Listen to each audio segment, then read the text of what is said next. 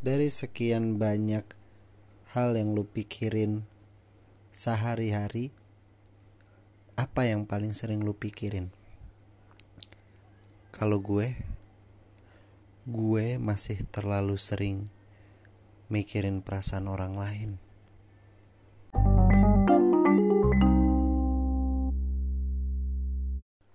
Selamat datang kembali di segmen Meracau bersama dengan gua Aldio Piliang.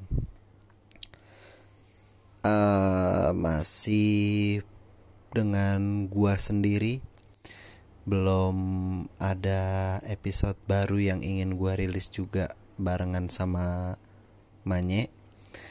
Kita masih ada tugas masing-masing yang harus diselesaikan uh, terlebih dahulu. Jadi itu nunggu waktunya. Sementara uh, meracau masih akan terus uh, upload di uh, Spotify buat ngomongin banyak hal ya masih tetap seputar racauan-racauan gua yang nggak pernah berhenti berhenti di tiap harinya dan untuk kali ini sebenarnya gue aktivitas gue hari ini cukup nggak melelahkan daripada hari-hari uh, sebelumnya ya. Karena mungkin entah di kantor gue juga lagi dapat kerjaan yang baru atau juga gue lagi mencoba buat ya belajar enjoy sama menikmati apa yang uh, ada di setiap hari gue aja. Sehingga mengurangi diri gue juga untuk mengeluh serta memberikan sentimen negatif dari banyak hal yang gue akan dapat gitu. Jadi uh, pikiran gue fresh dengan hal-hal yang baik dan positif aja walaupun jujur gue akuin itu benar-benar sulit gitu. Tapi ya dibanding gua mikir yang jelek sebenarnya lebih mudah untuk berpikir yang baik kalau menurut gua. Dan gua itu jarang uh, melakukan hal ini. Makanya gua bilang tadi tuh lagi belajar lah dan berproses kan. Gue jarang ngelakuin hal yang kayak gini. Hampir nggak pernah malah sepanjang hidup gue tuh mencoba untuk memikirkan hal-hal yang baik. Gue terbiasa buat memikirkan hal yang buruk dulu soalnya. Nggak pernah tuh hal yang pertama terlintas di kepala gue itu tuh hal yang baik dulu. Pasti gue mengolahnya dengan hal-hal yang buruk yang terlintas di kepala gue sehingga uh, bagaimana cara gue memandang satu hal atau satu objek atau fenomena itu semua dengan sentimen yang negatif dulu. Jadi yang pertama gue lakuin tuh gue taruh sentimen negatif baru gue cerna terus baru gue pikirin yang positifnya. Harusnya emang kan kebalik ya yang positifnya uh, dilebih dahulukan gitu. Tapi ya itu ada banyak uh, klasifikasi sama alasannya masing-masing sih. Beberapa tipikal orang juga berpikir baik dulu baru berpikir hal yang buruknya itu tuh menandakan bahwa dia uh, ingin mengurangi uh, resiko atau effort untuk uh, tidak memikirkan beban yang terlalu buruk soalnya uh, berpikir hal buruk tuh effortnya tuh terlalu besar daripada berpikir hal yang baik. Nah sementara kalau orang yang berpikirnya buruk duluan karena effortnya udah gede jadinya pasti dia memiliki banyak kewaspadaan juga kalau yang tadi gue bilang kenapa klasifikasi orang beda-beda juga uh, tergantung situasi sama tipikal orangnya juga. Nggak tahu kan jadi rumit ya. Gue ngebayanginnya aja kondisi-kondisi yang kayak gitu aja terlalu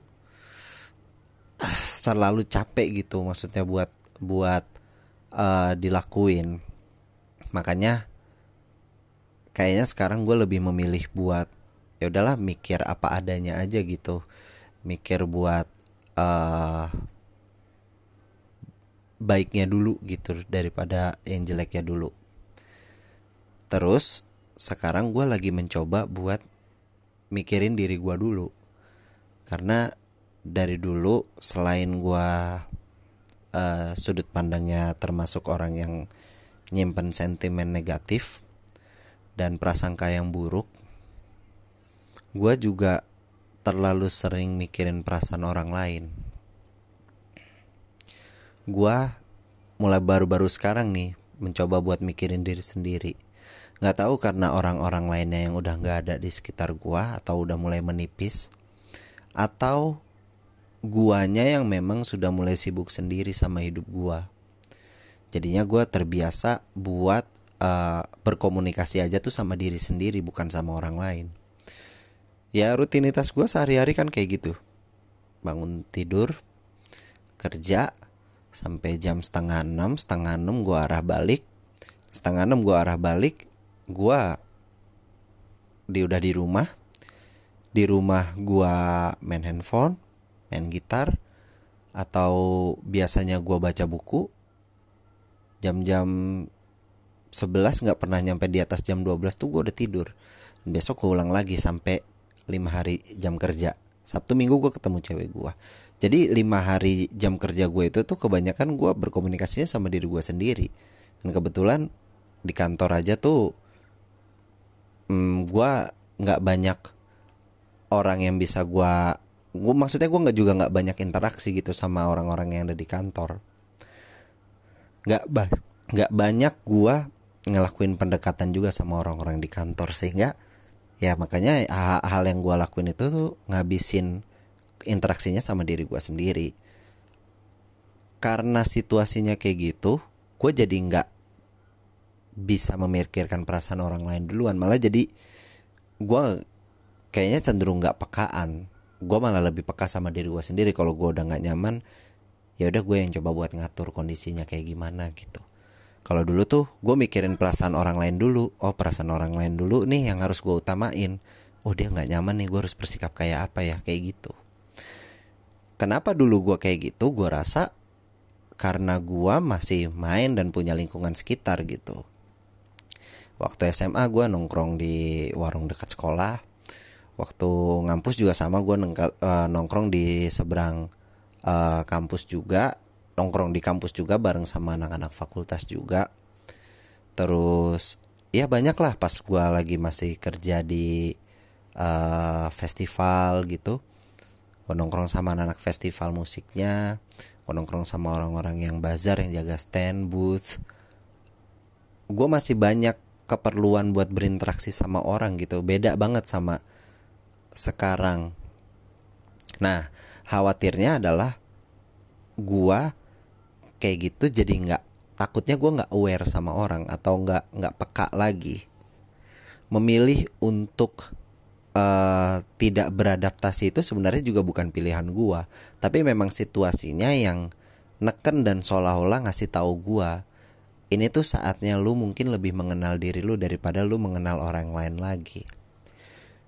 Uh, padahal gue itu dulu tipikal yang introvert menurut gue.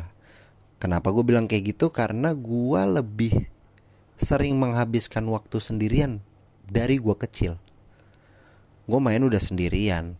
Gue jarang main sama temen-temen komplek karena orang gue terlalu stretch waktu gue kecil ya gue nggak dibiarin buat lepas main keluar dari rumah dengan tetangga-tetangga gue atau teman-teman komplek gue gitu gue lebih uh, sering diminta buat main di dalam rumah aja main sama main-mainan gue yang ada gitu beda banget sama anak-anak komplek yang uh, eh, gue tahu gitu yang pada main di luar main petak umpet atau apa kalau seandainya pun ada pilihan teman-teman gue yang disuruh main ke rumah padahal kayaknya anak kecil kan butuhnya ruang lingkup yang lebih luas lagi gitu kan daripada cuma sekedar main di dalam rumah bareng sama mainan-mainannya gitu. Nah dari situ aja tuh gue udah terbiasa buat uh, main atau uh, berkomunikasi atau ya dengan diri gue sendiri. Makanya gue pikir pas gue dewasa gue akan ekstrovert sampai nanti gue tua gitu. Karena gue juga orang yang bosenan gue akan ngambil jalan buat uh, bagaimana caranya gue beradaptasi sama lingkungan gitu dan berinteraksi pas SMP kelas 3 sampai gua lulus kuliah tuh gua ngerasain oh iya benar kan gue jadi orang yang ekstrovert. Eh tapi ternyata ada kondisi pas gua lagi kerja. Gua udah kerja gua udah pindah. Lu yang ngikutin uh, episode-episode meracau gue atau ngikutin podcast psikolog gue tahu kalau sendiri gue udah pindah pekerjaan yang tadinya di logistik dan sekarang ada di perusahaan maskapai itu juga berubah tuh. Nah pas gue kerja di perusahaan gue yang sekarang nih itu gue nggak terbiasa buat berinteraksi sama orang. Jadinya gue ngerasa gue nggak nggak nggak lagi sering atau peka mikirin perasaan orang lain. Tapi gue terlatih untuk bikin perasaan orang lain lumayan bertahun-tahun sebelum ini. Jadinya hal itu nggak uh, bikin gue kaget. Paham gak lo gue itu dulu introvert terus ekstrovert terus gue kembali lagi ke kondisi yang minta gue buat ya udah lu lu sama diri lu aja gitu. Lu mandiri aja lu solo karir aja gitu. Gue nggak nggak nggak merasa merugi akan hal itu so nggak akan hal itu tuh gue nggak ngerasa tertekan.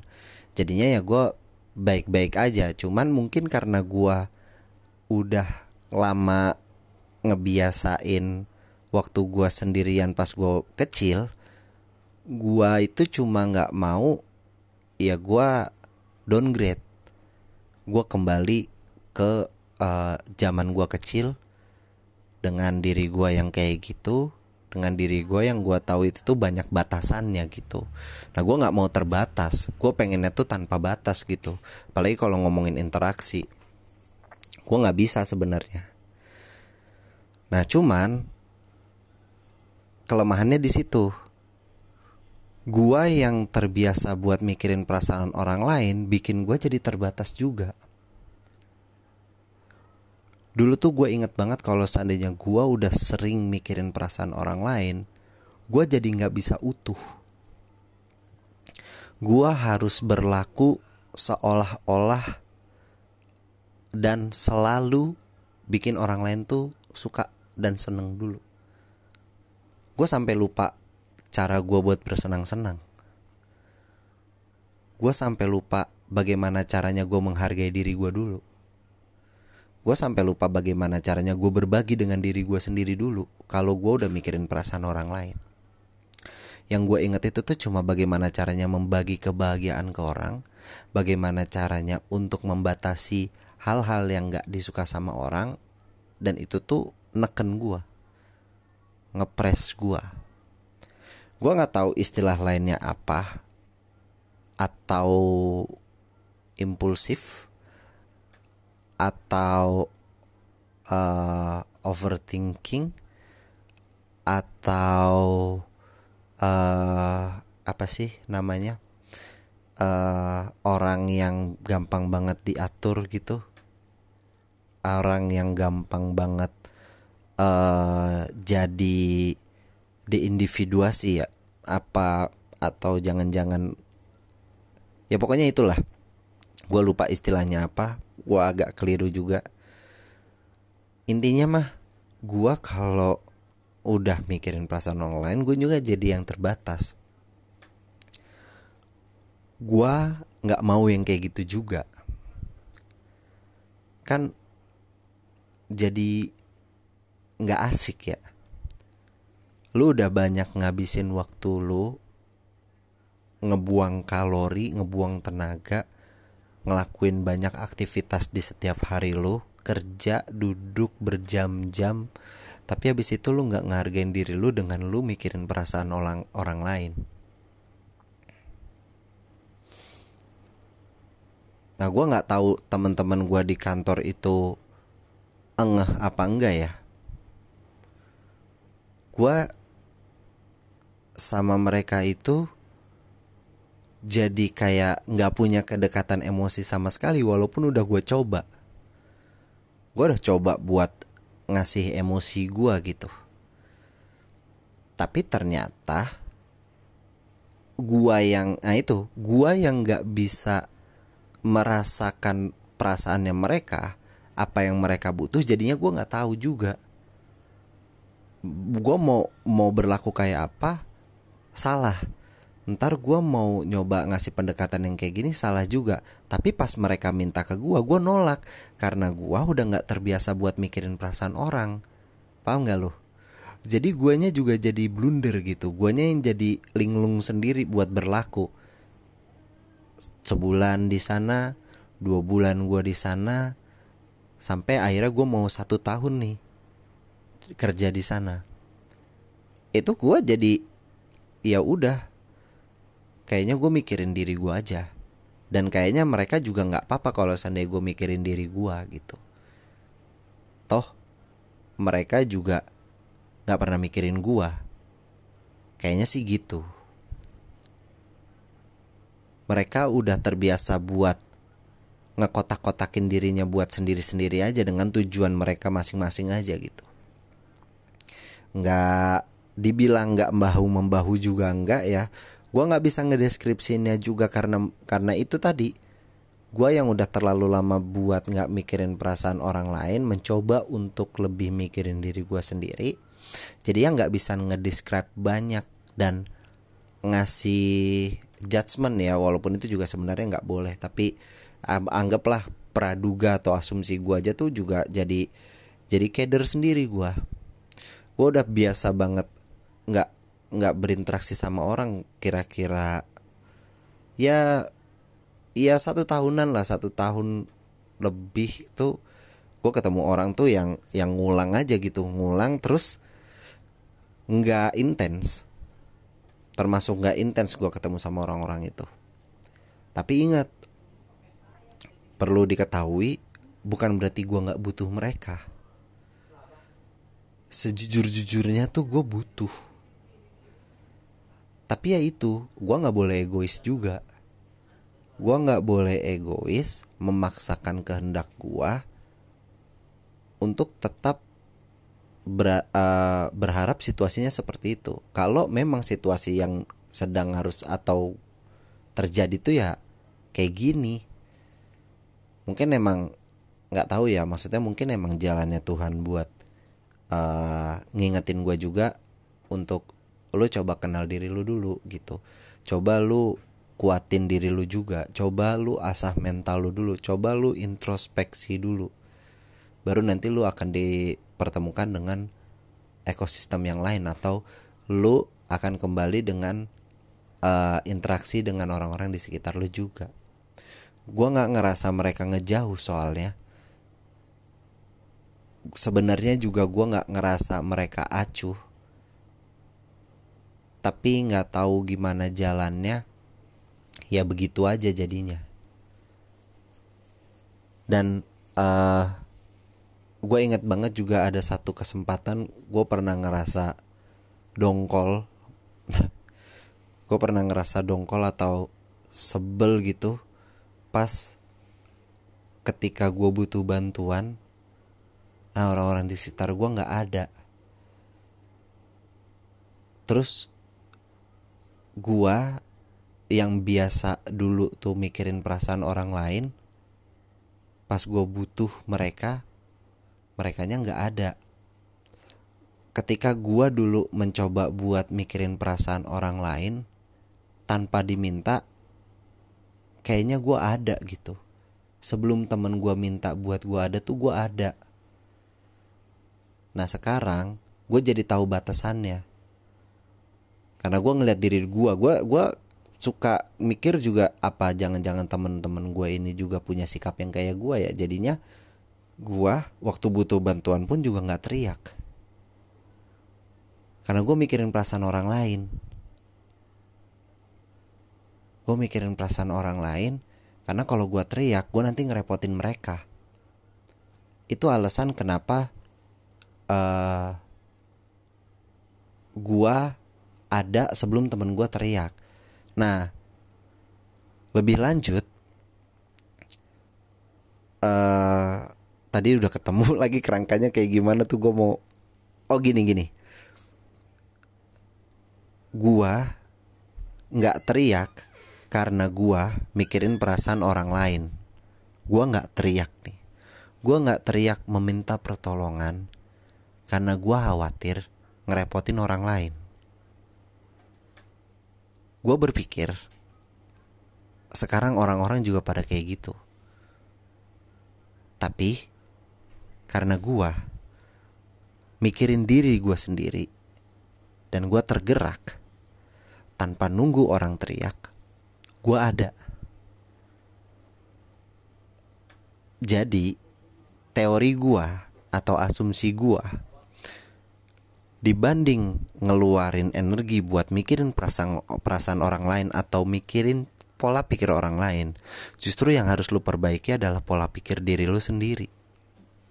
Karena kalau lu sudah bisa memperbaiki pola pikir diri lu sendiri tanpa orang bu teriak butuh bantuan, lu ada. Dan ketika lu memperbaiki pola pikir lu, lu nggak akan pamrih. Tapi memang niat lu aja secara luhur mau ngebantu atau mau memik mau memikirkan perasaan dia karena lu juga memikirkan perasaan lu gitu emang agak berbelit gitu asumsi gue tapi ya intinya sih kayaknya gitu deh gua bertahun-tahun dididik atau dilatih sama lingkungan keluarga dan tentunya oleh Tuhan juga ya gue bisa kayak gitu. Menjadi anak yang introvert menjadi anak yang mencoba buat asik dengan dunianya sendiri tumbuh dan bermain sendiri. Terus tiba-tiba gue jadi anak yang ekstrovert yang gak betah di rumah boredom mudah bosan. Terus gue keluar mencari orang-orang yang ingin gue ajak bicara karena mungkin karena dulu gue introvert gue butuh atensi gue butuh awareness lebih gue caper bahasanya ya. Gue cara gue cari-cari perhatian. Gue keluar cari teman sana sini sampai akhirnya gue dipertemukan dengan kondisi di mana lingkungan gue juga udah mulai sibuk sendiri-sendiri. Yang paling penting itu ternyata lu nikmatin semuanya dengan cara lu memikirkan perasaan lu aja. Lu memikirkan nilai-nilai luhur lu aja. Karena yang berproses lu lu yang tahu lu dari kecil tumbuh kembang lu sampai lu dewasa tuh kayak apa. Lu yang ngerti bagaimana cara mengatasi semuanya lewatin semuanya. Jadi nggak usah khawatir kalau seandainya memang lu gak peka sama orang karena yang harusnya lu khawatirin itu adalah ketika lu gak peka sama diri lu sendiri menurut gue itu jauh lebih fatal ketika lu berhenti sadar untuk peka sama diri sendiri dan akhirnya nggak bisa ngehargain diri lu. Dari sekian banyak keracauan gue tadi yang menurut gue cukup objek objektif ya karena gue nggak gue nggak ngasih uh, kasus yang spesifik gitu. Gue nggak ngasih fenomena yang spesifik juga karena bukannya gue menghindari untuk subjektif. Tapi gue rasa uh, segmen meracau ini memang harus dibahas seperti itu. Karena kalau seandainya gue terlalu spesifik dengan banyaknya situasi atau fenomena yang gue rasa subjektif juga ini nggak akan terdengar seperti racauan gitu. Ini akan terfokus aja gitu. Sementara kalau meracau itu gue berharap liar dan ngalor ngidul aja. Nah kalau seandainya gue kasih satu contoh yang spesifik atau gue kasih satu contoh yang subjektif based on experience gue based on case gue atau banyak dari kisah teman-teman gue pribadi kayaknya itu nggak akan meracau namanya. Dan balik lagi kayaknya gue juga lebih nyaman buat ngobrol kayak gini ngasih informasi kayak gini meracau kayak gini karena gue suka. Gue lakuin karena begini cara gue buat ngobrol sama diri gue sendiri. Nah, semua cuma ngedengerin. Gitu aja. Sampai ketemu di episode meracau berikutnya. Dadah